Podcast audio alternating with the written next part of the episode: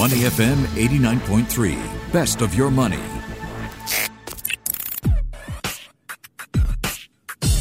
Money and Me on Your Money, only on Money FM 89.3. You're with me, Shazad Haq, Money FM 89.3, in for Michelle Martin this week.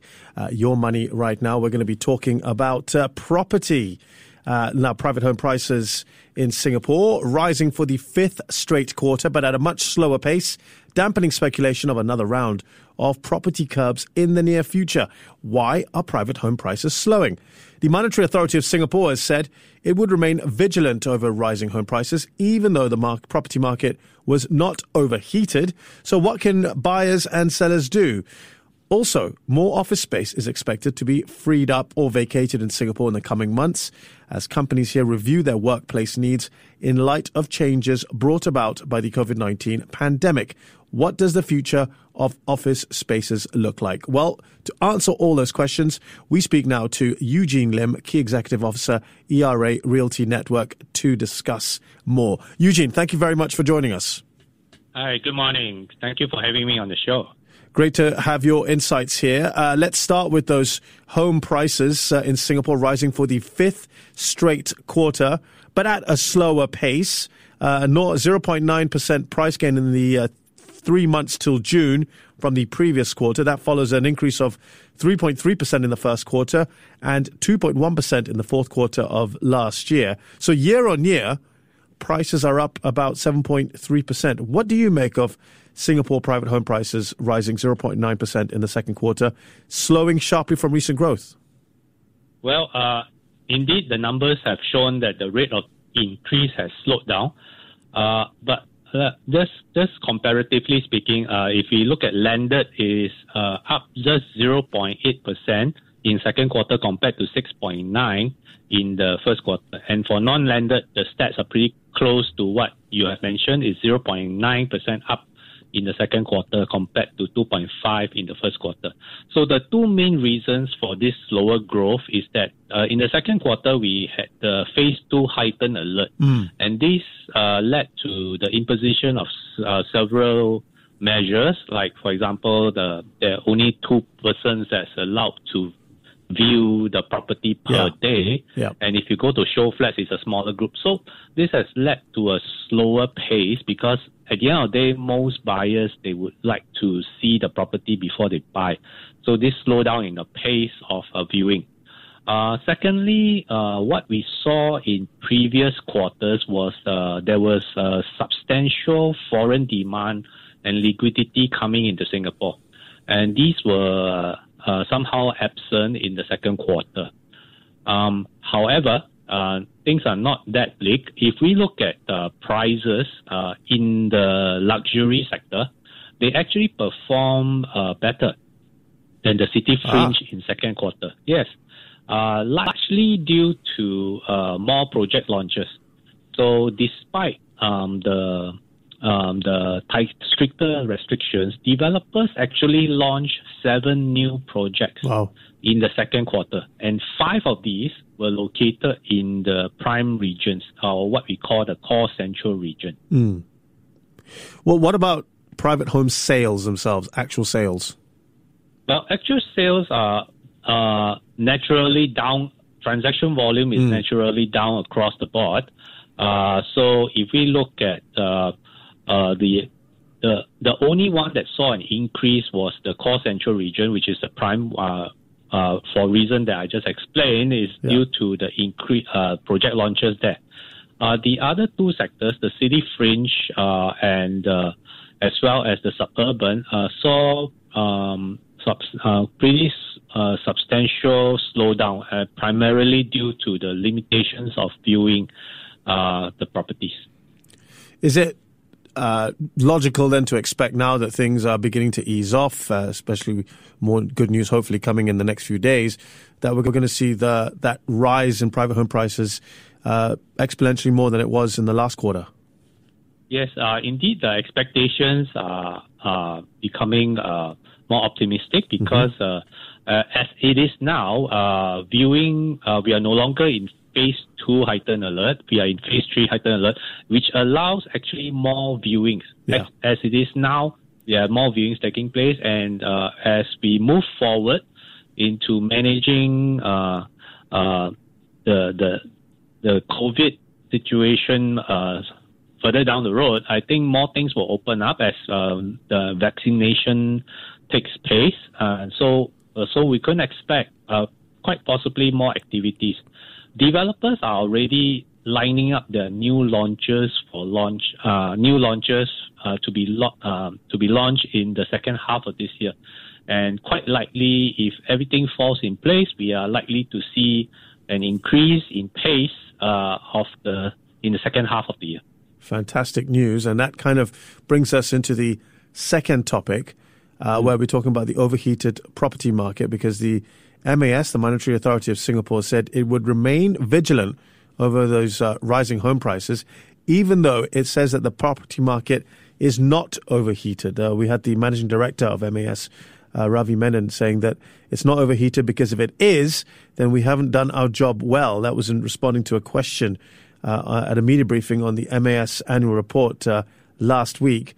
Um, he said that the property market has been remarkably resilient in the face of the pandemic and recession last year and continued uncertainty over COVID 19 risks this year. What do you think about that? Do you think that the Singapore property market is overheated right now?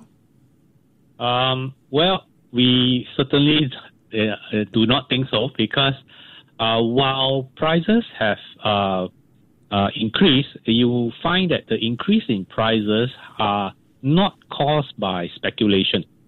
Um, are not caused by speculation because the measures are in place, as uh, government has said, to ensure that any price increase is done at a measured pace.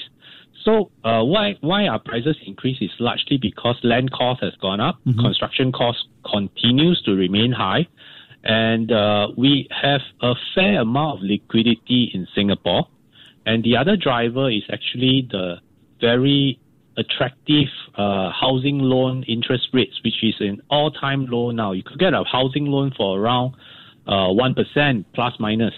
So, so these are actually the key drivers of the market. But you you can see that it is not driven by speculation because uh, the additional buyer stamp duty, seller stamp duty, these measures are still in place. The amount of money that one can borrow from the bank is tightly regulated. Yeah. So, so you find that that's that's why uh, MAS has come out to say that in they are not uh, they are of the opinion that the market is not overheated because the government has done uh, their job uh, effectively, which is we tend to agree.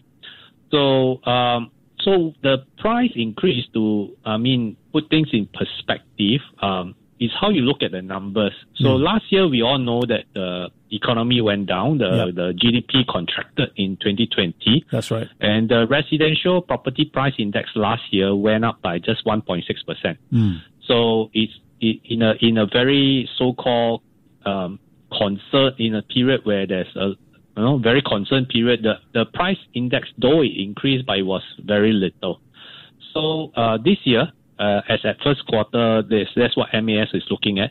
The the five the property price index was five point six percent above the pre-pandemic level. So this um, it's still okay considering uh, how things are.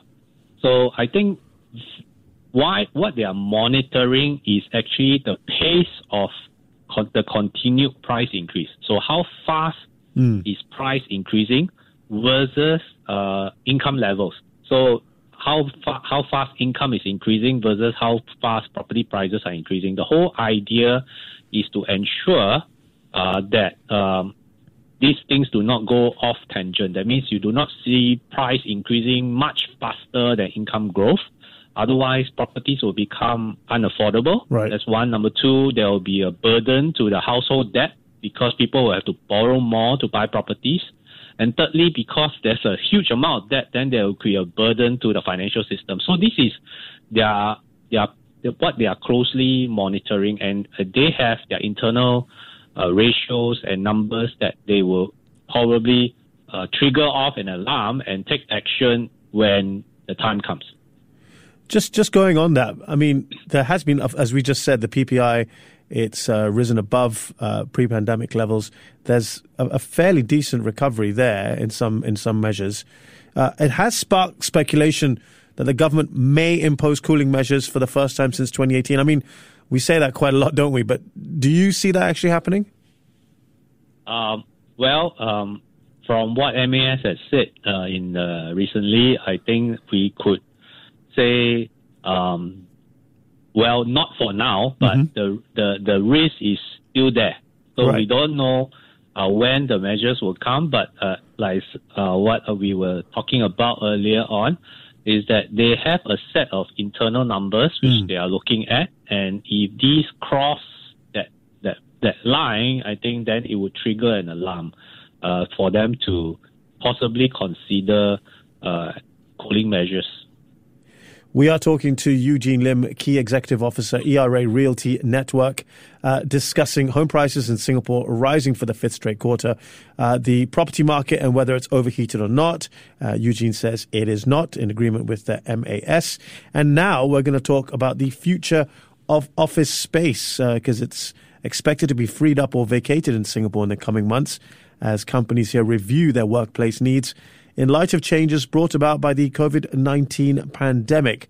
So, with uh, more firms, Eugene, set to cut office space in the coming months, um, I guess, uh, could you say the writing's on the wall for the future of office space in Singapore and uh, a global scale, or, or, are we a bit premature with that one? Okay, so we are in, uh, I would say, uh, eventful times as far as the CBD office space is concerned. Yep. Uh, why do I say that? Number one, uh, um, the the COVID situation has led to a lot of rethinking yeah. amongst uh, large space users. So, for example, the banks used to occupy large uh, floor plates within the CBD area. So, uh, this during this period, a lot of them have discovered that they could actually still get their job done uh, without having to have so much office space in the CBD. Mm. So, and uh, a lot of these banks, they also have space in the business park. So you'll see a fair amount of banks, their back end is actually in the Changi Business Park uh, and all that. So they have done a fair amount of uh, reshuffling of their uh, space users. So um, um, a lot of uh, why the banks are doing this is a lot of the banking activities have gone digital. Right. Okay, that's one. And number two, uh, basically uh, because it has gone digital, you can largely work from anywhere in the world. Mm. You don't have to be physically in the office.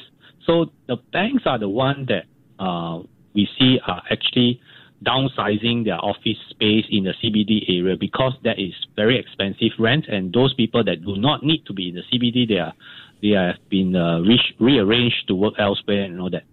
But with the space being vacated by uh, banks who are downsizing, you'll find that these space are actually quickly taken up by other space users. Uh-huh. For example, um, there are several buildings in the CBD area that is up for redevelopment. So they are going to be torn down mm-hmm. to be rebuilt. So these will take a number of years, and the, the tenants in these buildings they have to vacate. So these are CBD uh, office users. So they are taking this opportunity and and prime space is now available. And during COVID period, landlords tend to be more negotiable. Mm-hmm. They they are taking this opportunity to actually move into better office space, uh, coming from an old building that is actually going to be redeveloped. So so so so so in in a sense, that's why I say that in the CBD area, while while there is vacancy, because people giving up spaces, these spaces are also taken up.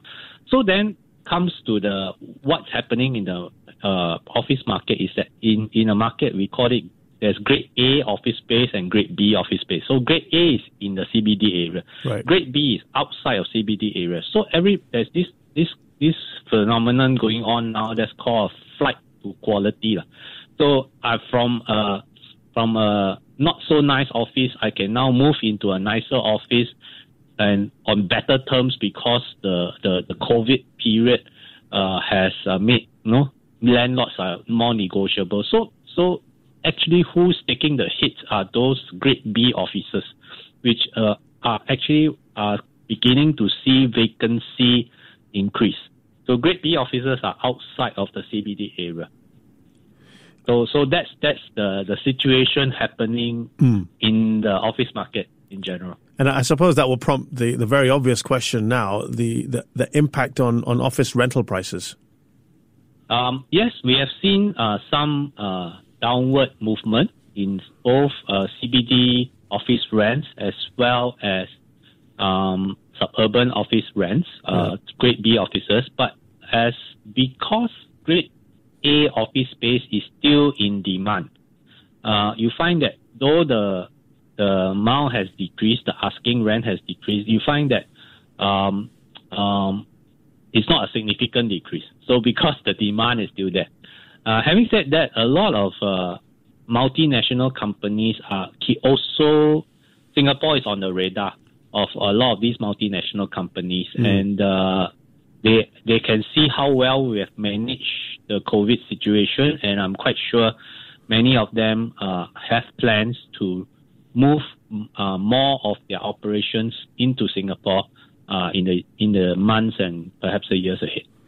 A nice optimistic uh, note to end on. Eugene Lim, Key Executive Officer of ERA Realty Network, discussing with us the property market here in Singapore uh, and uh, office space as well. Thank you very much uh, for your thoughts and insights. We look forward to talking to you again. You're most welcome. Thank you. Before acting on the information on Money FM, please consider if it's suitable for your own investment objectives, financial situation, and risk tolerance. To listen to more great interviews, download our podcasts at moneyfm893.sg or download our audio app. That's A W E D I O. Available on Google Play or the App Store.